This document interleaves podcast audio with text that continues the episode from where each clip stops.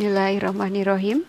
Kaidah ke-42 Perintah agar menjaga sumpah dan jagalah sumpahmu. Quran Surat Al-Ma'idah ayat 89 Kaidah ini sangat terkait dengan kenyataan hidup umat manusia, mengingat seseorang tidak mungkin terhindar darinya sumpah karena telah terbiasa melakukannya. Maka sangat penting untuk diangkat suatu petunjuk mengenainya yaitu kaidah yang terdapat dalam firman Allah Ta'ala. Dan jagalah sumpahmu, Quran Surat Al-Maidah ayat 89. Kaidah ini berlatar belakang konteks penebusan sumpah atau kafarat al-yamin dalam surat Al-Maidah. Allah berfirman, Allah tidak menghukum kamu disebabkan sumpah-sumpahmu yang tidak disengaja untuk bersumpah, tetapi dia menghukum kamu disebabkan sumpah-sumpah yang kamu sengaja maka kafaratnya atau denda pelanggaran sumpah ialah memberi makan 10 orang miskin, yaitu dari makanan yang biasa kamu berikan kepada keluargamu, atau memberi mereka pakaian, atau memerdekakan seorang hamba sahaya. Barang siapa tidak mampu melakukannya, maka kafaratnya berpuasalah tiga hari. Itulah kafarat sumpah-sumpahmu apabila kamu bersumpah. Dan jagalah sumpahmu, Demikianlah Allah menerangkan hukum-hukumnya kepadamu agar kamu bersyukur kepadanya. Quran Surat Al-Maidah ayat 89 Makna kaidah yang kita bahas kali ini dan jagalah sumpahmu, Quran Surat Al-Maidah ayat 89, yaitu menjaganya dari tiga hal. Pertama, menjaga agar tidak bersumpah palsu. Kedua, menjaga agar tidak banyak bersumpah. Ketiga, menjaga agar tidak melanggar sumpah, kecuali jika melanggarnya terdapat kebaikan. Jadi, menjaga sumpah yang sempurna adalah melakukan kebaikan dan sumpahnya itu tidak menjadi sebab meninggalkan kebaikan itu. Penjelasannya adalah sebagai berikut. Pertama, menjaga agar tidak bersumpah palsu. Sumpah palsu termasuk dalam jajaran dosa besar, Karenanya sumpah itu disebut al-yamin al-gomus yang menjerumuskan pelakunya ke dalam dosa. Abdullah bin Amr bin As radhiyallahu anhu berkata, seorang Arab pedalaman datang menghadap Rasulullah Shallallahu alaihi wasallam dan bertanya, "Wahai Rasulullah, apakah dosa-dosa besar itu?" Beliau menjawab, "Menyekutukan Allah." Orang itu bertanya lagi, "Kemudian apa lagi?" Beliau menjawab, kemudian durhaka kepada kedua orang tua.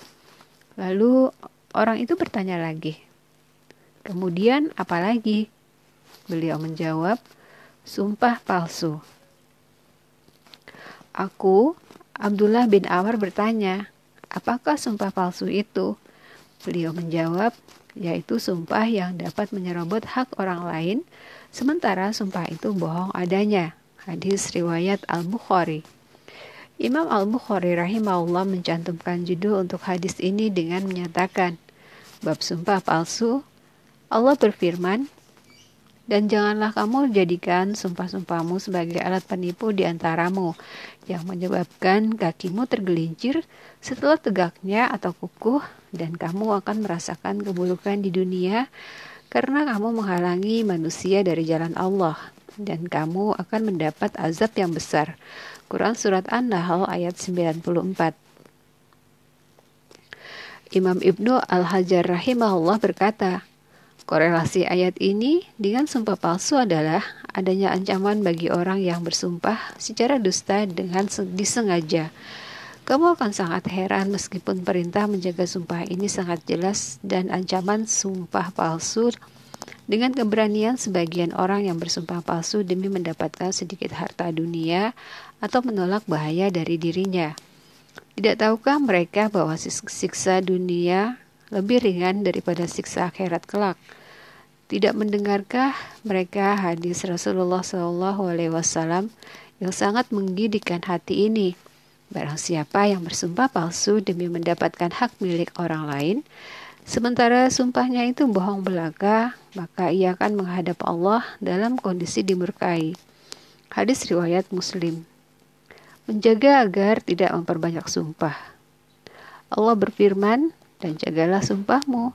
Quran Surat Al-Maidah ayat 89 Artinya, meminimalisir sumpah. Allah mencela orang yang banyak bersumpah dengan firman-Nya, dan janganlah engkau patuhi setiap orang yang suka bersumpah dan suka menghina. Quran Surat Al-Qalam ayat 10 Orang-orang Arab terdahulu sangat menghargai seseorang yang jarang mengeluarkan sumpah. Sebagaimana diungkapkan Kutsair dalam salah satu bait syairnya.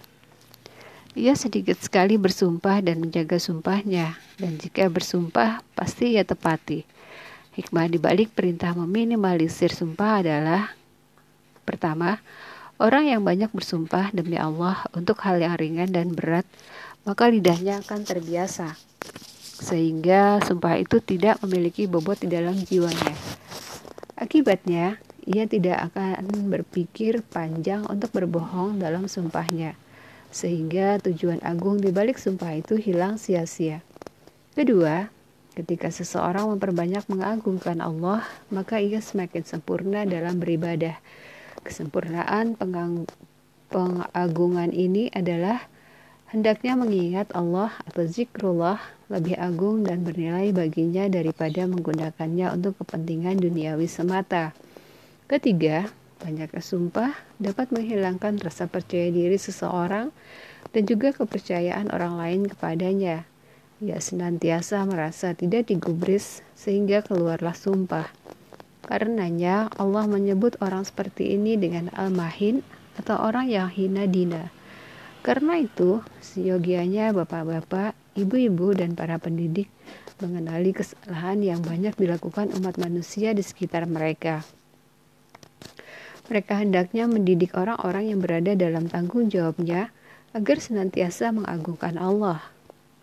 Contoh nyata pendidikan itu adalah melarang mereka banyak bersumpah tanpa kepentingan yang dibenarkan.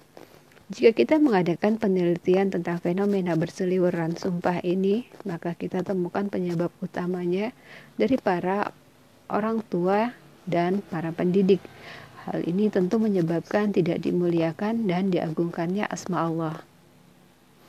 Termasuk rahasia yang terkait dengan makna ini adalah Rasulullah Wasallam berdakwah selama 23 tahun dan tiada rekaman mengenai sumpah beliau kecuali hanya 80 lebih sedikit saja. Lalu berapa kalikah kira-kira sumpah orang-orang biasa seperti kita selama setahun? Jawabnya pasti puluhan kali dan itu tanpa dilandasi kepentingan yang dibenarkan.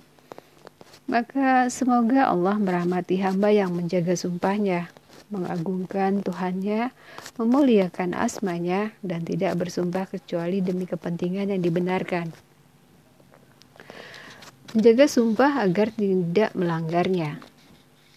Kewajiban seorang mukmin yang telah mengucapkan sumpah untuk hal-hal yang baik atau hal-hal yang boleh atau mubah adalah bertakwa kepada Allah dan meluluskan sumpahnya, karena hal ini termasuk dalam upaya mengagungkan Allah. Dikecualikan dari hal ini adalah jika dalam melanggar sumpah terdapat nilai kebaikan daripada meneruskan sumpahnya, maka gambaran menjaga sumpah yang sempurna adalah melakukan kebaikan dan sumpahnya tidak menjadi penyebab meninggalkan kebaikan itu. Contohnya, seseorang bersumpah tidak akan makan menu tertentu atau tidak akan masuk ke dalam rumah seseorang. Dalam kasus ini sebaiknya ia tidak melanjutkan perkataannya tersebut. Terlebih jika melanggarnya terdapat kemaslahatan. Dalam hadis riwayat Abu Hurairah radhiyallahu anhu disebutkan, suatu saat seseorang berada di rumah Rasulullah wasallam sampai larut malam. Kemudian ia pulang ke rumahnya dan mendapati anak-anaknya telah tidur. Lalu istrinya datang dengan membawa makanan untuknya. Tetapi ia bersumpah tidak akan makan lantaran kasihan melihat anak-anaknya yang belum makan. Namun ia melanggar sumpahnya dan memakannya. Setelah itu, ia mendatangi Rasulullah SAW dan menceritakan apa yang ia lakukan.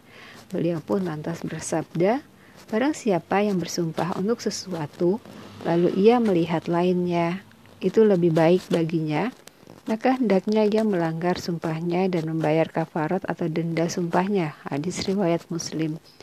Dalam hadis lain yang diriwayatkan dari Abu Musa radhiyallahu anhu, ia berkata, Rasulullah wasallam bersabda, "Demi Allah, insya Allah aku tidak bersumpah untuk sesuatu, lalu aku melihat selainnya lebih baik kecuali aku melanggarnya dan menghalalkan sumpahku dengan membayar kafarat." Hadis riwayat Al-Bukhari dan Muslim.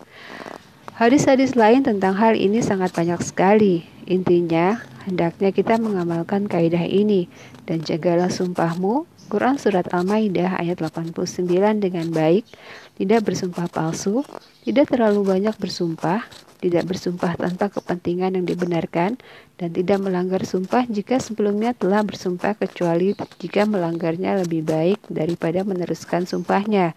Semua penjelasan di atas menyadarkan kita bahwa syariat sangat memperhatikan tema sumpah ini dengan besar dan menjelaskan hukum-hukumnya dengan terper terperinci.